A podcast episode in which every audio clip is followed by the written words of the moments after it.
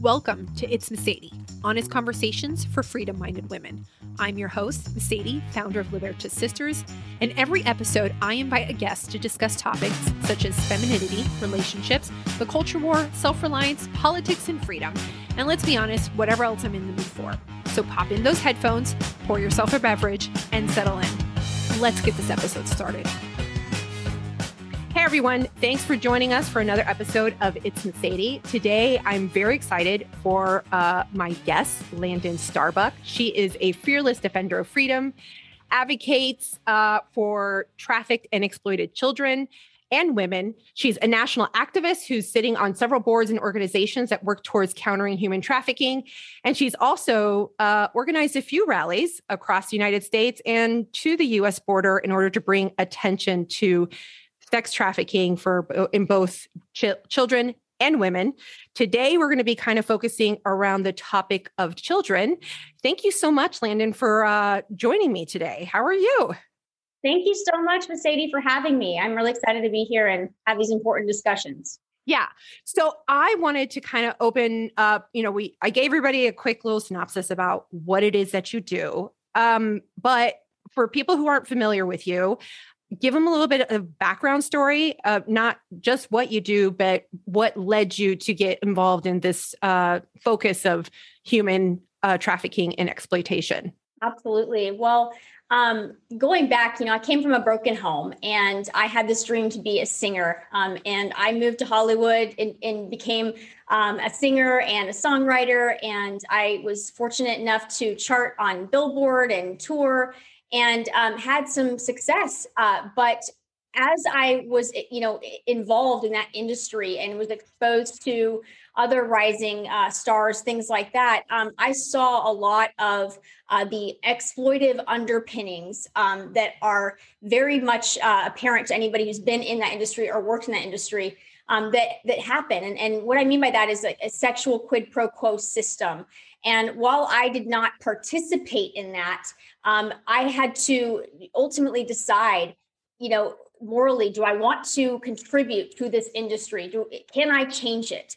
And um, ultimately, I decided that if I wanted to be an artist and I wanted to be unbridled and I wanted to make the music I wanted to make uh, without having my image controlled, my lyrics controlled, eh, you know, all of that messaging, and um, I'd have to leave and I'd have to do it on my own terms. Um, and so that is ultimately what I decided to do. And um, I used my music for a number of years uh, as like a medium to draw awareness to exploitation and to trafficking. Um, so my song content would would help, help open that conversation. And um, I donated all of those proceeds to organizations that I, I loved and worked with.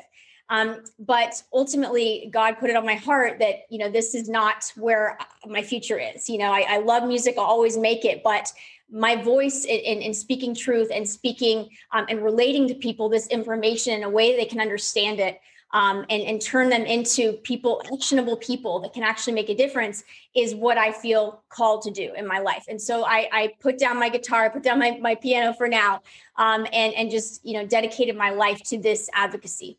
Well, and I think it's really cool that you also took your talents and your passion for singing. And it doesn't mean just because that you wanted to you know advocate for this like on this mission but that you can also use your gifts in order to do that. It's not an either or situation. So you mentioned that you got into uh, music hollywood. You were looking to be make a living out of it and that you left it because of what you saw in regards to kind of like i'm assuming like the quid pro quo if you want to get your name seen or if you want this contract, you got to scratch my back and I'll scratch yours. And I think historically, we have seen, like through generations, there's always been a pretty consistent argument or message about um, Hollywood or movies or music being over sexualized. And it just seems to get like I don't know. Sometimes I'm like, is it because we're consuming so much social media that it seems to be getting worse? Or was it, and was it bad back then and we just didn't know about it? Um, and then it seems to be, I don't know if it's morphing or we're just becoming more aware of how there seems to be an increase in sexualizing children specifically. Um, I have what is your thoughts on that? Do you think it's kind of always been there? Do you think maybe our culture is contributing to it? Like, let me know what your thoughts are on that. Absolutely. Well, what I've learned um, is that you know Hollywood and the entertainment industry as a whole has always operated under exploitative circumstances, going back to the days of Shirley Temple. Um, and if people do a deep dive onto some of those, um, you know, examples from those earlier days in Hollywood, you know, where children were dropped off on set, left alone with directors, later on talked about, you know, their abuse and, and rape and how they were coerced into, you know, being commodities, which is actually child trafficking. We now, now have a term for that. We recognize what is being done to them and what was done to them is child trafficking. Unfortunately, people don't realize it still exists, you know, and we see so many Disney stars, Nickelodeon stars, you know, we, we see the, the arc uh, of their careers as they start as children. And then we you know they they hit rock bottom. They they develop horrible addictions. Um, and we watch it all. And it's it's kind of become a sensational acceptable form of entertainment. And um, you know my my message isn't you know to really like oh let's feel sorry for celebrities but recognize how we're involved. Like these attachments that we're developing even in our children from a very young age by uh, exposing them to media you know that that relational aspect is what keeps us all hooked on it. And if you think about the whole entertainment industry you know it is the marketing arm for exploitation for trafficking. And so you know just understanding that and how like the mere exposure effect works right in advertising. The more somebody sees something the more normal it becomes the more acceptable it becomes. And, and human behavior then you know follows that. So hypersexualism is is the easiest way you know two uh, driving human factors you know this drive for survival to eat um, and then sex uh, to procreate. And so you know people know that advertisers know that. It is the quickest way to tap into that human drive um, and that's why they've used it. But you know at what expense at what cost and and how it, it's evolved into uh, completely uh, moral lines completely obliterated.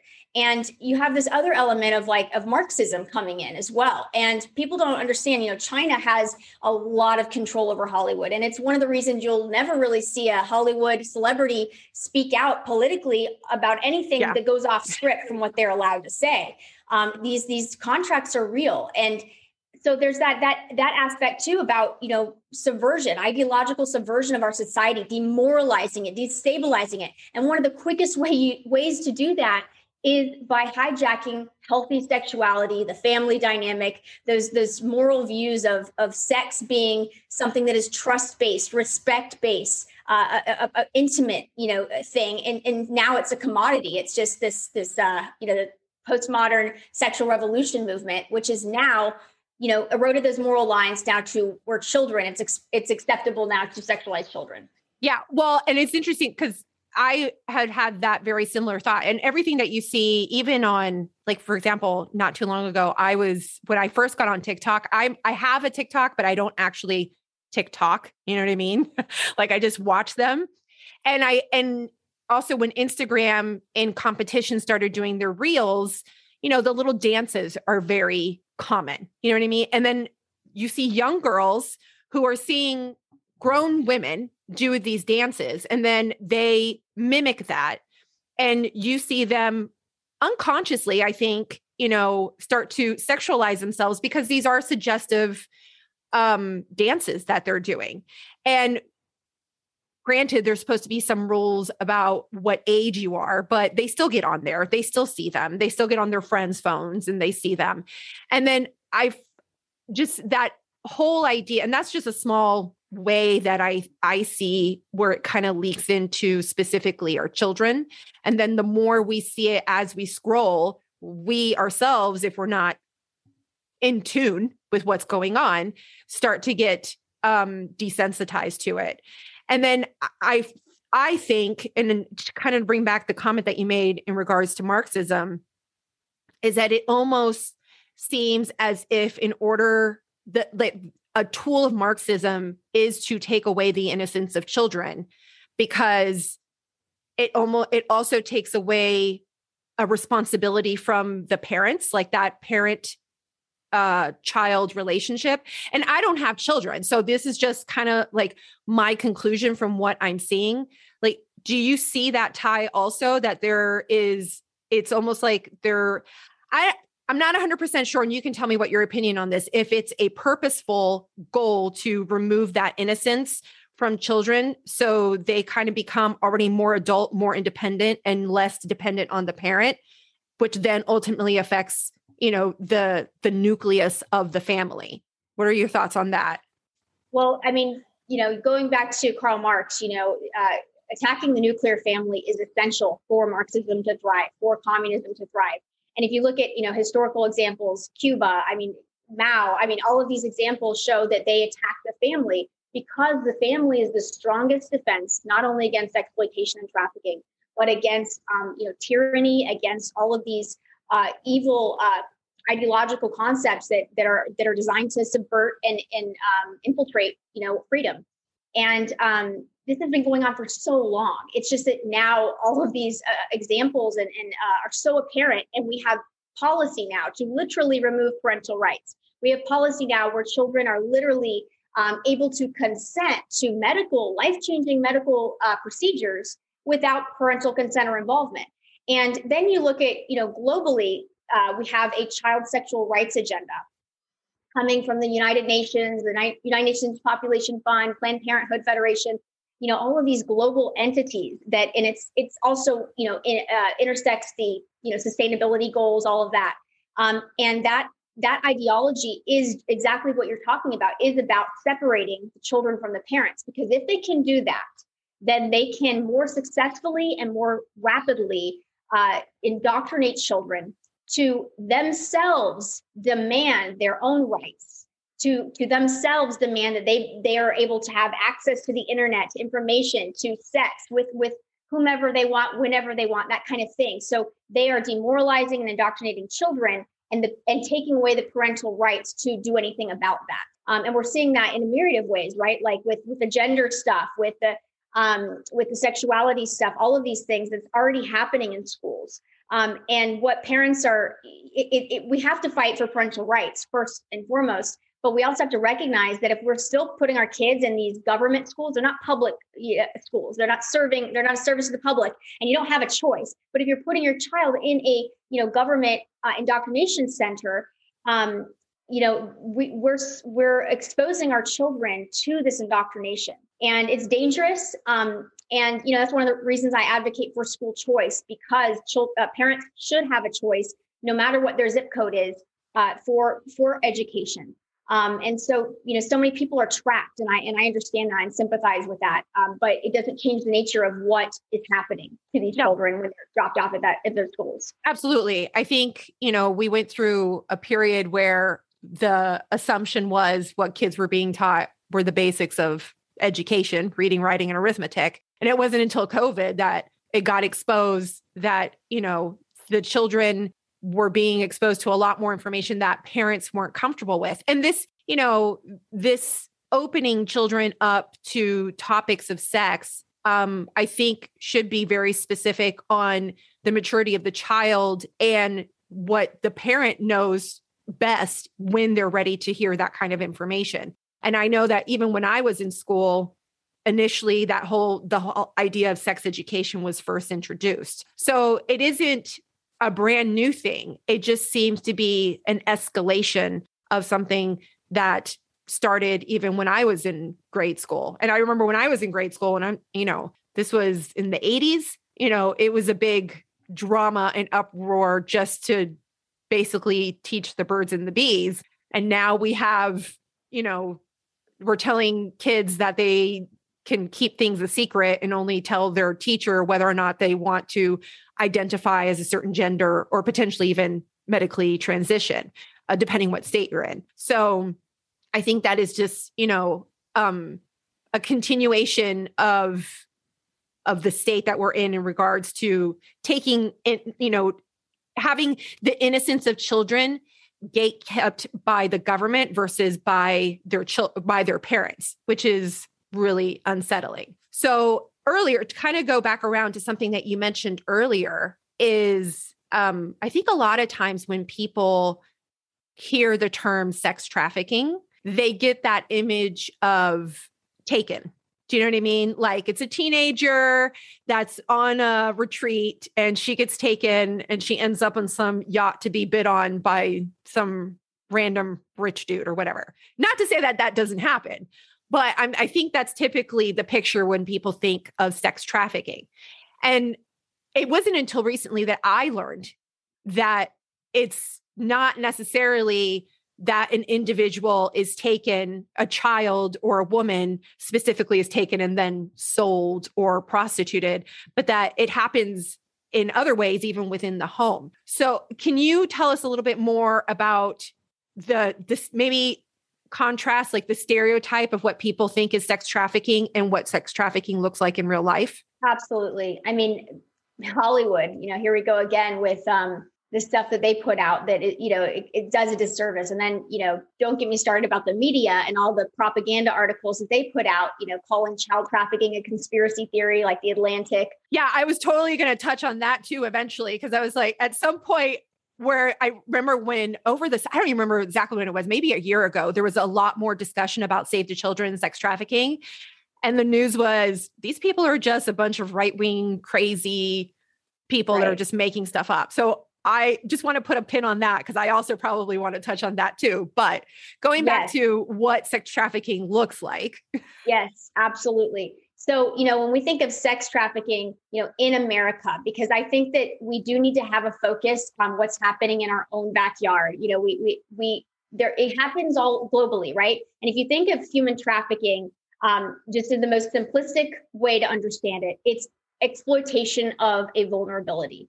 And in other parts of the world, sometimes that biggest vulnerability is poverty. Um, and that is what drives, you know, culture norms, things like that, to where people literally selling their children and it's acceptable. Um, but to so to understand because it's so multifaceted and complex, let's just talk about America, right? What, how does it present in America? What are the vulnerable vulnerability uh, points? And yes, poverty is one, but poverty, unlike what many say, and this is misinformation, poverty is not the root cause of human trafficking. For that to be true, you'd have to equate poverty with somehow uh, immorality or being evil. And poor people who are poor are not immoral or evil. Um, it is a circumstance and it is a vulnerability.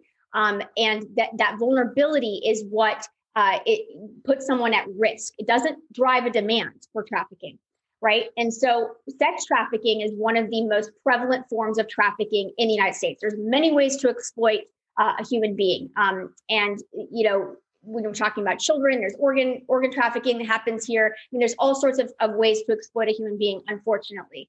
Um, but you know, what what I focus on is children. What's happening to children in America? And the most common form of uh, sex trafficking with children is happening familially. So it's happening within the family or within some uh, somebody in that child's um, you know safe circles yeah they have a personal relationship with them and someone is taking advantage of that relationship which That's i right. think mm-hmm. maybe here in the united states people are just so much more reluctant to look into the mm-hmm. sex trafficking because the idea that someone a parent or someone who is close to the child is doing this to them is almost too much for people to accept and i think that's why they kind of have a tendency to be like dismissive or not want to you know deal with that issue that we have. Right. Well it's scary. It's it's really scary thing to um to accept the fact that if we have let's say in 2020 the reports from NCMEC, the national center for missing and exploited children um, you know over 21.7 million reports of csam online. That's child sexual abuse material. And what that is it's not child pornography it is uh, it's it's horrible torture of children sexual torture. Um, it's uh, you know most of that content is um, really awful. It's not you know i mean all of it's awful but i don't think people understand the scope of what there is a demand for. And with that said that means if we have that many many children being exploited that means we have that many pedophiles viewing that content. And so a very difficult reality, but it is very important to say is that if we have that many children being abused, we have that many pedophiles, and that means that not only do we know somebody or connected to somebody, a child that is being abused, um, but we also know pedophiles. We all do. And why is that a common thing? Like th- there's always been pedophiles, right? There's always been people that have been on the fringes of this disgusting, you know, dark stuff, right?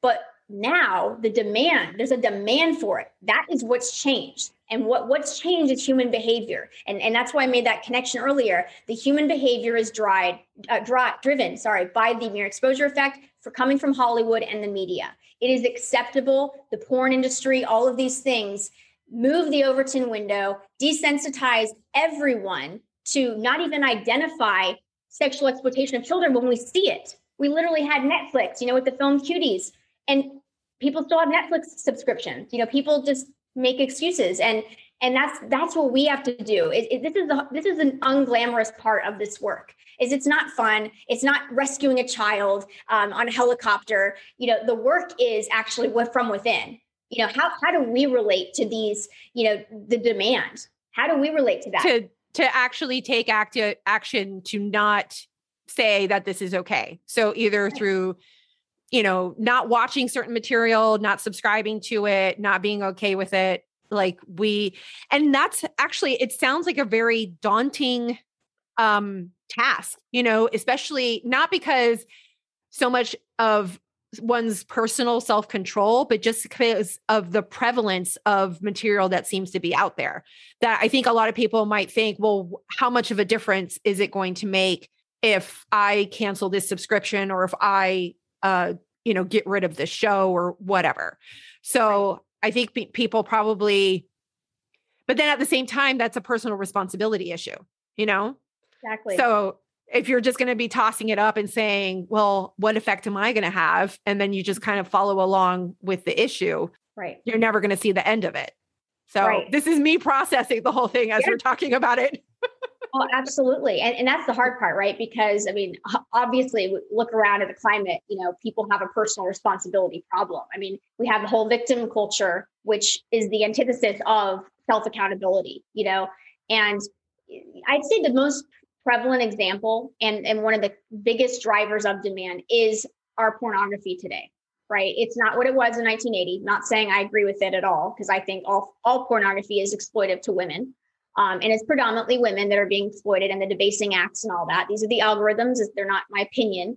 Um, you know so I, i'm against all of that but it is different. And, and we have to recognize that um, you know children today or you know teens on college campuses who, who i've have who've confided in me about these things. You know they tell me these horrific things like you know that their sexual um, you know encounters are, are debasing acts. They're, they're abuse acts that have been normalized yeah it's their first maybe exposure to uh what is a sexual encounter and so they end up mimicking it or you know what i mean? Like that's the example that they have. They think that this is normal and then mm-hmm. it becomes an unpleasant experience for the receiver, whoever it may be, being, I'm not going to say it predominantly usually negatively affects women, but it can go both ways. Or it also, because remember Billie Eilish actually, mm-hmm. she did an an interview or something like that of how she was exposed to it very young and how it kind of messed with her mind because a lot of people will say i saw an interview not too long ago i can't remember who it was but the the individual was arguing that it's not the pornography itself that's doing it, it's the individual who already had a predisposition to that kind of material, either because they're antisocial, they have some kind of mental health relationship issue, and that it starts with maybe like a taste and then it gets progressively worse. But ultimately, when it gets to that extreme level, that was really what they were always going for. They were just afraid to get there. Like, do you agree with that idea? Yeah, not at all. Um, I mean, you, behaviorally, what they're trying to do is is take the science of addiction, right? Because there are so many similarities with, with the chemicals in the brain and the way the addiction, uh, you know, pans out. And and sure, certain people are, um, you know, genomically more predisposed to those expressions of addiction, right? Becoming more easy. And if you have ACEs or, or trauma, ACEs being adverse child events uh, early on in childhood, that's going to probably make it more likely you are going to, you know, devolve on that spectrum of pornography, right? Um, but the bigger issue is that this is being artificially engineered. Like the, the, the, algorithms don't just reflect demand, they reflect what uh, what is going to get more click throughs. So um, they actually curate, uh, you know, this debasing content, racist content, all sorts of depraved content, and that you know it feeds itself. And and the nature of it is inherently exploitive. You know, there is no way to determine to verify age and consent there just isn't a way there's and that means there's no way to tell if there if it's truly a consensual experience versus a forced coerced experience um, and people don't realize you know porn is prostitution on camera. It's the same thing but you can be an actress and get paid and somehow it's not prostitution. So these are the these are the culture norms. These are the, the ideas that we've been sold that we have to dismantle to understand what we're watching is exploitation. What we're normalizing is exploitation. And and that until that work is done th- this this demand is only going to grow because it's acceptable right? Yeah. so so I, I push back on that completely because you know i, I always say this um, this quote is that if a woman truly knows her worth no man alive would be able to afford her. You know there's no price yeah that's a good one. I like that one. And I I think about because you were talking about like this is different, and I'm not I have not been a, a, avid consumer, so I can't really specifically say how it was material wise from the 80s, but there's definitely or from before. But the access to it is definitely, and like you said, there's no way to verify the age. There's no way to verify the consent.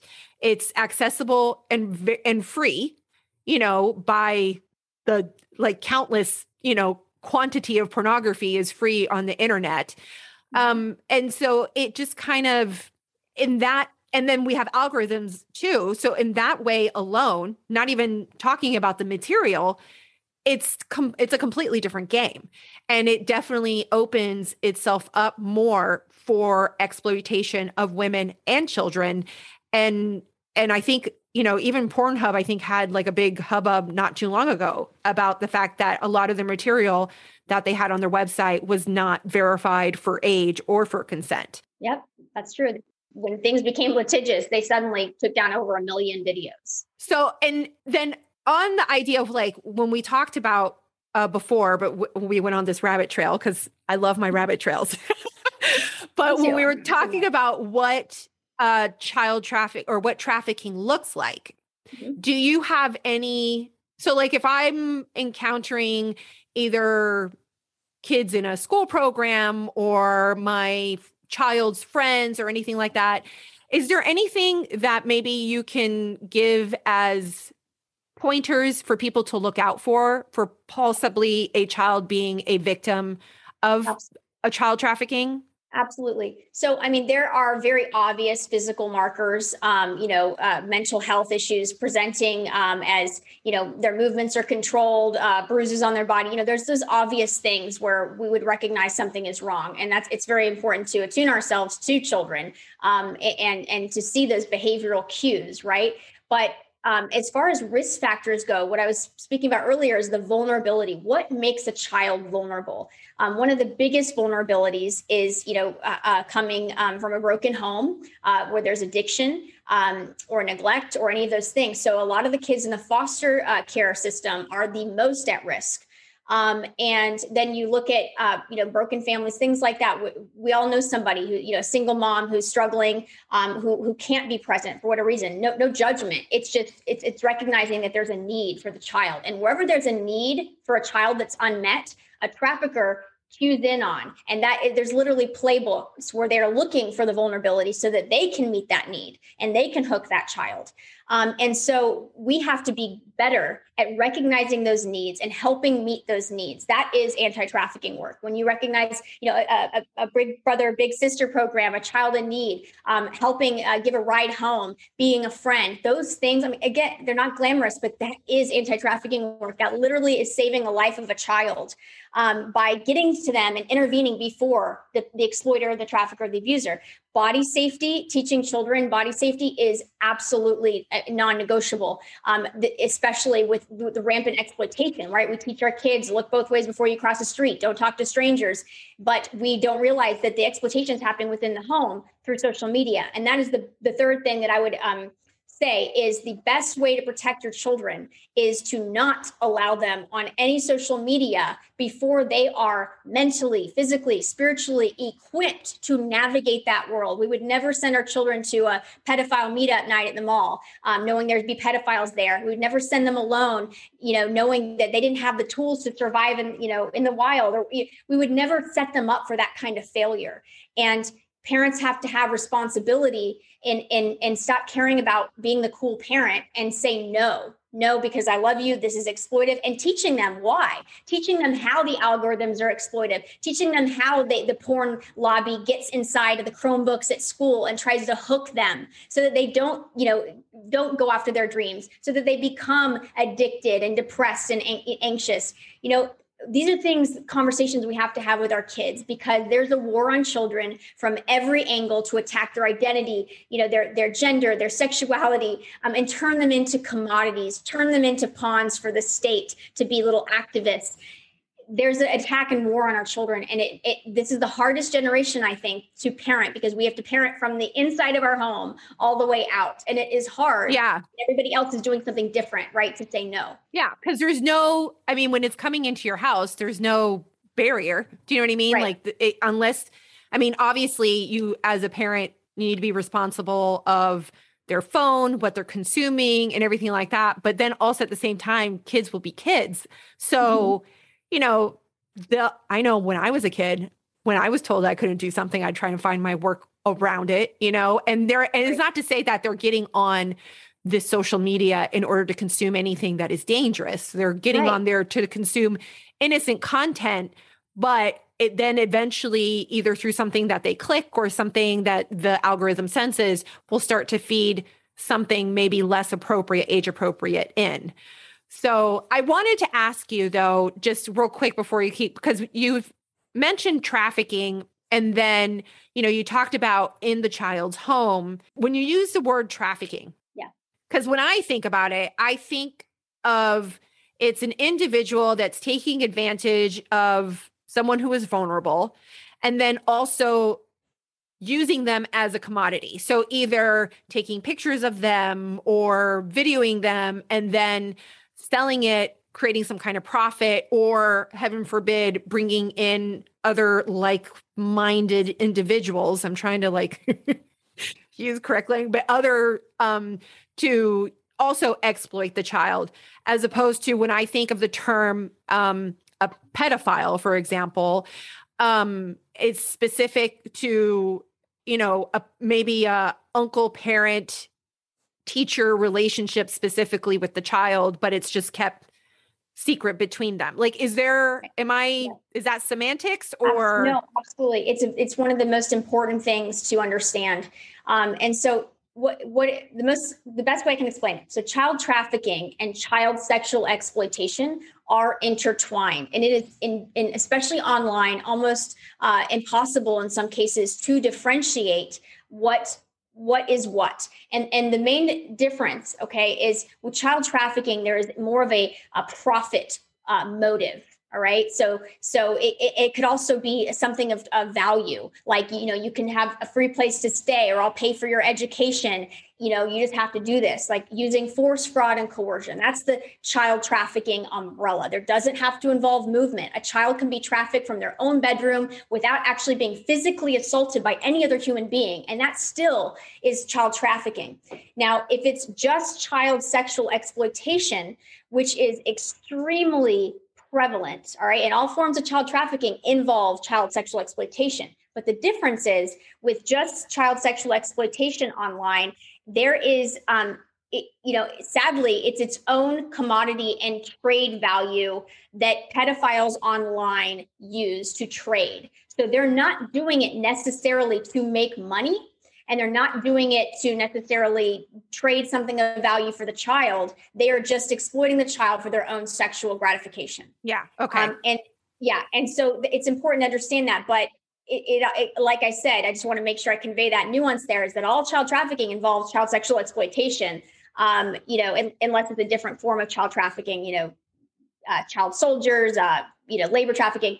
All child sexual trafficking involves that exploitation but the motive is different. Sometimes it's just like you said, the uncle filming the child, abusing the child, and then trading it, uploading it online. And that is what we're seeing, unfortunately, millions and millions of reports of. But we can't, we don't have the tools and resources, though, to absolutely definitively say, oh, this isn't a child trafficking case. You know, we just don't have that yet. Yeah. I mean, it's a lot easier to see because you can see exploitation. Do you know what I mean? As opposed to trafficking, you know, it's it's it's not something unless I mean, um, unless you get the child or you get the perpetrators and you can show some kind of proof, it's a lot more it's a lot more difficult to show. Right. Um, and, and that kind of brings me back to because remember how I said that we were being called conspiracy theorists. Remember? Yes. Yes. So the the reason I wanted to ask for that specific definition mm-hmm. is because there's always been a general uh, understanding of what uh, someone who abuses a child is or someone who is a pedophile like everybody knows kind of like what that idea is.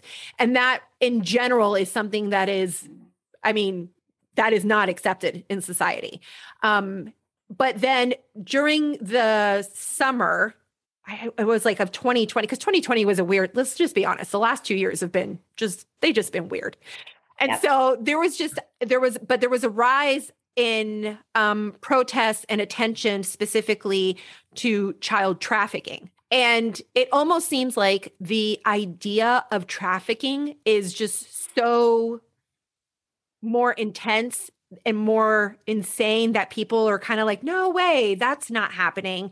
It's specifically when you try and tie it to anybody of predominance um it's it like people are like there's no way that someone in in a position of power be it politics music or whatever is participating in child trafficking. You know what i mean? Like a lot of people will be like yeah okay that's horrible. They were they're attracted to children. I mean people make weird jokes about it all the time. But the moment that you say anything about trafficking specifically you're you're crazy or you're a conspiracy theorist. Um wh- why do you think that happened? Was there any validity in that? Like kind of give me your thoughts about like that period of time that we seem to have just kind of came and went. Right. So i'm sure we're all aware of uh certain unnamed conspiracy uh, theories and movements right that um, did you know draw a, a, lot of attention to to the issue of human trafficking. And you know the sad reality is that you know coupled with untruths it questions the validity and credibility of the big truth which is the trafficking is very much real. It's not a conspiracy theory. Child trafficking is real. It's not a conspiracy theory. Um, and you know the evidence is there to prove all that but why is it still being promulgated as a conspiracy theory? Well, because it's been politicized. Um, the media, which we all know know is left dominated and run, um, sees this as an opportunity to you know defame the right. Right? It's just it's an opportunity to take something and say. Uh, see what you guys did with this movement. You're attached to this movement. You know, it, it's a political motivation, and it is so wildly irresponsible because I agree with the fact that we need to call out uh, conspiracy movements that are not rooted in fact, that are that are sensational, that are because it's an, another form of exploiting children and and people who have uh, you know survivors that have had to you know go through this horrible trauma. It's re-traumatizing them to to turn it into sensationalism, clickbait stories, um, and but at the same time, the, instead of the media pointing that out and listening to, to survivor voices and, and telling the truth and informing the public, which is their duty as credible journalists, they failed. They failed at every opportunity. And not only that, they've run pedophile propaganda. Um, so they have, it's a slap in the face to victims everywhere. Um, and to all the people and advocates in the movement working so hard to try to educate and inform the public. And then you have the, the added layer of censorship. Again, a left dominated area. And I've been censored, I've been called, you know, these names and all of that. And you know, you have to wonder what is the motivation behind that. And so I, I believe that it is a lot of political uh, motivation for that, but it's also to conceal what what the uh, the driving factors of trafficking. You have to conceal that the failed policies that are connected, um, and and the exploitation machine that is Hollywood, the marketing arm of sex trafficking and exploitation. So when you are forced to reckon with the real facts, it is so obvious that these policies drive it. And what perfect, more, more, more better uh, uh, example than the border, what's happening yeah. there. So. No, and I think, you know, I was thinking obviously the a person who's in power or if you're in this this circle of influence and either you being the perpetrator or first of all, I think people just don't want to have to face like I th- I think about for example what happened with Bill Cosby. Like it wasn't specific with children, but a lot of people didn't want to accept that what he that he did what he did because they had an emotional attachment to him. That's right. You know what I mean? And I think the same thing goes for anybody who is in a position of influence.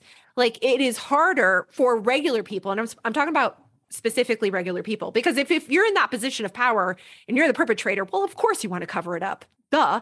You know, and you're going to move mountains to people around you and use your influence in order to help cover it up. We saw that with Harvey Weinstein, for example um, and even Epstein and everything. But I think about specifically, you know, the reason I brought up Cosby was because everybody has such an emotional attachment to him.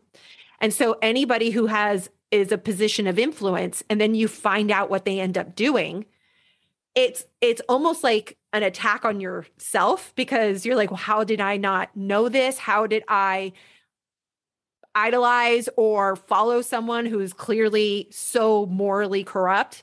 And I mm-hmm. think it's um I think because maybe and this is just me spitballing, maybe that's one of the reasons that like consumers uh people such as, you know, ourselves, we might be more reluctant um especially if you don't want to deal with the stress of of having to face that situation to if you're given that excuse you know what I mean, of it being a conspiracy theory, then you'll use that excuse as an out because it's like, oh, I'm not, it's not me. I didn't follow this person that's made these horrible choices. It's all these other people who are crazy and they're making up this story. Does that make sense? 100%. I mean, you hit the nail on the head. Um, and, and this is, this is, this is the hard conversation, you know, that, that is um, not popular, but it, there is personal responsibility in this problem and all of us at some some point have helped that demand you know whether it's you know making excuses for the porn addiction or a subscription to netflix and you know there we are tied we're enmeshed with this world of consumerism. And the problem is like you said when you're when you're faced with that cognitive dissonance of like oh this this person that i trusted or this person that i have emotional attachment or this person who i bought their cds for this many years you know i've gone to their concerts is being accused of this or you know they did it it's not only that you have to reckon with that reality, it's that you have to morally be obligated to change it. And you know yeah. that you have the power to not not listen, to not subscribe, to not, you know, follow the celebrity culture. But but it requires change. It requires the individual to change at the cellular level. And that is difficult. That is the aversion. Yeah. And so that that is what I've come to to learn. all these years I've been fighting this. You know, it's like this raging fire and I'm putting all these buckets of water on it, trying to, oh, here's awareness, here's this. And it gets bigger. And that's why I followed those trails of gasoline that I noticed coming from that fire to, to see what why does this keep getting bigger? We have millions of dollars being put into this. Why? And and that that is what I, I come to understand about learning about trauma and human behavior is what is driving the demand is the human behavior. What's changing the human de- behavior? Media. Yeah. And I think a lot, I mean, we're talking specifically right now, you know, child exploitation and sex trafficking and everything. But really, the root of a lot of our issues right now is that, you know, individual responsibility and human behavior and what, you know, the fact that I think a lot of times we have been given by media or by culture a lot of outs to kind of like eliminate that personal responsibility. Mm-hmm. And I I mean, as flawed human beings, like that's our nature. You know, it's uncomfortable to be reflective and to engage in conflict and to look within or, you know, whatever feeling term you want to use. So, um, but at the root of a lot of the division, a lot of the issues that we have, I think, you know, it's interesting to me that it all can kind of root from the same place. And it's that lack of, you know personal responsibility and um and like just looking within yourself to make changes that you know aren't healthy you know right. So, but you touched a little bit, and I wanted I wanted to make sure I got this in before we wrapped up because you talked about the border, and I know you led a big protest down at the border, right. and so there's always a ton of conversation around specifically the southern border and the politics of that about you know the humanity of it or the inhumanity of it and that we should have open borders or the borders should be closed. Like there's it's a hot topic. But i think if we were to talk honestly about the repercussions of our current border policies that even if we might have a debate in regards to like immigration policy we can have that debate. But recognizing really what are the issues at the border and how we you know i think have created policy that is just favoring this um, exploitative um, issue that we have. What like tell me a little bit about what's happening at the border what um, effects our policy has had, you know, just kind of expose a little bit of what you have seen in your work down at the southern border, specifically around this topic. Yeah, absolutely. Um, well, what's happening at the southern border uh, amongst, uh, you know, all sorts of failed policies and dangerous things like having terrorists come over, uh, people that are multiple convicted sex offenders re-entering the country, um, is that you're, you know, the main underlying thing is that the incentive for lawlessness is allowing the sex trafficking and human trafficking uh, trade as a whole to thrive as a business model. Um, you know, these cartels are making millions of dollars every single day uh, with the business of trafficking people across the border. And children are caught up in the mix and they're being used as pawns. Um, in some cases, um, you know, children are sold uh, to bring, you know, other adult males over. And they know that with their you know revocation of certain policies like the dna testing to really prove that the, the families coming over are together um, you know they stopped doing that. There's very little dna testing is happening. Um, they've also stopped reporting uh, the numbers of sexual assaults on the minors on unaccompanied minors. Um, and and i have to you know whenever i say unaccompanied minors again there's a disconnect there. An unaccompanied minor means a child's already been exploited and it's already been abandoned because any child that's left alone in a desert where 70% of the women and children are raped that is that is exploitation. And the fact that we're facilitating that and allowing that by incentivizing that behavior and there's no repercussions for the cartels and there's no um, accountability or oversight for these hundreds of thousands coming over and we had over 2 million you know people come over but i'm talking specifically about the the umcs the unaccompanied minor children you know there's this is just a, a trade. It's it, when you go down there and see it you know it's a trade. It's, it's a business. It's disgusting being run.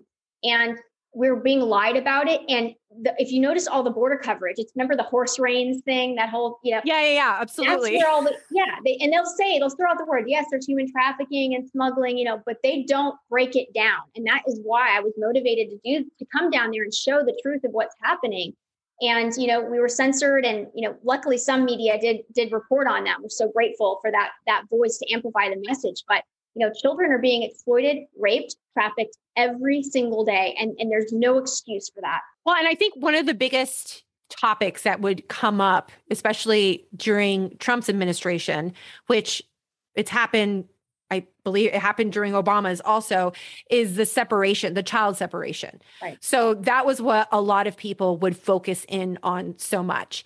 Right. Um, and I, I don't want to give my opinion on it, but what does does that have anything to do, or does that aid or uh, negatively affect anything that has to do with like what was the idea behind that? You know what I mean? What are your thoughts in regards yeah. to the child separation? Yeah. So I, I've spoken with many border patrol. Some of them, you know, have done this for most of their lives. Um, and uh, again, being down there firsthand, witnessing it, talking to the families impacted by by these crimes, um, what people don't realize is how many children are trafficked and how they're being used and how the cartels use children and drop them over the walls and throw them in the in the river as diversion tactics so they can get a large amount of people over. You know children are a commodity. They're trash to these cartels. They're they're they're it, it is so horrific what's happening. Um, and i've heard so many horror stories. And there's you know things called rape trees where children's underwear um, hangs like souvenirs um, for these traffickers. And, and so, with that said, you know, because that is happening so often, um, and the Trump administration, you know, knew this, the, administration before them knew, knew this. There is a uh, as a mitigation strategy to protect children that are coming over, especially with all the ones with just single adult males, um, and showing those signs, you have to to test them, DNA test them to see if they are truly related. And you'll see, you, you know, we've we've seen reports on this that, that many of them are not related. Um, and in one case, um, they had the person spit in the child's mouth so that they would they, they thought that would have somehow uh, affect the DNA so that they could stay with that child. And these children are traumatized, they're drugged in some cases. Um, and it is necessary, just like, uh, you know, in, in police, um, you know, in the community, police in the community, if they suspected, you know, domestic situation or a child's being trafficked or abused, they the first thing they do is separate them because they have you have to be separated from your your trafficker or whomever. And and yes, you know, emotionally, it's sad. We don't want to break up families. We, we don't want families to take this dangerous, illegal journey in the first place, which is why I hold the, the Democrats responsible for their irresponsible re- rhetoric. They have no intention of helping these people when they come across. All they care about are the votes. They're, they're not, they're, none of them are opening their front door to pay for their health care and their food and any of that. Um, they're, they're just, hey, here's the door wide open. Make sure you vote Democrat. Nobody's helping these people. So that's ex- exploitation in a different form um, and, and, and completely uh, inhumane. So that that is who I blame for allowing this to continue. These are people that don't understand uh, what is being done, how they're being exploited, and the risk involved in sending their children, or in some cases, they're not sending their children. The children are being taken by traffickers and you know held as collateral. So yeah, used as a debt or to, to pay off a debt them, or something. You know? Yeah, there's just no way around it. You have to separate them for the safety of children. And I get, I mean, this is my this is definitely my own like my frustration is how that element of child separation is used as a as a tool to pull on people's heartstrings and specifically be like you see how bad these people are like who would ever separate their child from their mother. And of course that happens. There are parents that make it across the border with their children and that unfortunately does happen. But then at the same time do we risk this horrible future for children? You know what i mean? Because of i don't know it's like it sound i don't know maybe if it sounds heartless or whatever but i would be like okay separate my child or whatever let's make sure like these kids don't end up in a worse fate you know or have that conversation with your child or whatever. You know what i mean? I'm just spitballing here. Yeah. but it just is very frustrating to me that it's again almost like it's not so much that they care it's more like they want to look like that they care. Does that mm-hmm. make sense? It's this showing off of like i'm a better person. I don't want mothers and children to be separated. Right without even acknowledging the reason why it's happening yeah. so it's moral the moral supremacy platitudes of like yes. open borders build bridges and all, all of this rhetoric sounds so nice but then when you actually see the lives and you know uh, the, the just like the aftermath of everything and you see the lives ruined you see the children raped it's not it doesn't sound so nice you know yeah, the there's no like forethought in the policy you know it's like right. well if i if i make everything free what ends up happening what's the consequence of that you know? Uh, if i make everything open what's the consequence of that? And they really just want to they it it appears that the focus is more on you know what you're doing right now and what makes you look like a compassionate person now as opposed to having the foresight of the consequences of your choices. Absolutely. Um, yep so 100%. well if somebody wants to get involved or help out um, I know you're on the board of several organizations, you have nonprofits and that sort of thing. Is there anyone in particular that you want to recommend or shout out or tell people how they can support and get involved with this mission? Absolutely. Um, I'll recommend a couple. So one, it, it, we haven't formally announced yet, but I'll, I'll go ahead and announce it on your podcast. Um, my, my nonprofit is called Freedom Forever. Um, and we are an advocacy organization that is, is dedicated to changing culture, uh, informing on policy, um, and exposing in sort of a Project Veritas style, all of, you know, the pedophile agenda, all of the things that normal anti-trafficking and anti-exploitation, child exploitation organizations just don't really touch. You know, the sensitive topics, the border, things like this. That is the service that we are, are committed to is, is informing the people and, and teaching them how to be effective advocates and and um, activists in their own community. So that is one, um, you know organization that would we really appreciate your support. That's freedomforever.us. And then um, the other is Operation Light Shine. I serve on the board of that. Um, and we are in Tennessee, but uh, have plans to branch out uh, nationally. And um, while I can't reveal a lot of the things that Operation Lightshine is going to do, it is a different way of tackling this, which is more of a rescue raid model involving law enforcement, um, the resources, the technologies um, involved in, in CSAM discovery online. Um, it's so exciting. I'm so excited. So, you know, there's so many different um, areas. You know, there's the prevention work, which is what my my organization stops on creating more victims, right? And then there's like Operation Lightshine on the other side of that, dealing with the victims we already have and their restoration and care and finding them and rescuing them. It's all needed. So wherever your heart is motivated and led to give to, um, those are two great organizations. Awesome. Well, and I will be sure to include those in the show notes plus your website because I know on your own personal website you have um, the work that you've done with a few other organizations. And where can they follow you if they want to keep up to date with uh, what you got going on? Absolutely. Well, um, I'm on Instagram, Landon Starbuck. I'm on Twitter, Landon Starbuck. Um, Rumble, Landon Starbuck. And then I have a, my website. If you forget the handle, landonstarbuck.com, that has all of that um, and, a, and an email list and all of that to keep you guys updated on things happening in the space. Awesome. I will be sure to keep that also in the show notes so everybody can follow her and support this uh, admirable and incredible mission that she has to advocate for sex trafficking and exploited children. And thank you so much, Landon, uh, for spending time and educating us on you know this important issue. Thank you so much. I so enjoyed the conversation. I love the style of just like having a real conversation. I always like i always have a few questions and then but i don't i don't want to be like question question question. I want to have conversations because i yeah. think that really kind of helps things develop more. And then as i get ideas it's possible that somebody else is they're listening to it they're also thinking about it and that's why i don't stick specifically to a hard script. And of course anytime that you want to come back on and talk about this more or you have a new project that you want to promote you are welcome anytime. Thank you so much for having me and I, I would love to come back on at some point. Thank you so much Thanks so much for listening to It's Mercedes, honest conversations for freedom minded women. You can find the show notes for this episode at itsmercedes.com. And if you're loving the podcast, I would be so honored if you would go ahead and hit that subscribe button and leave me a five star review.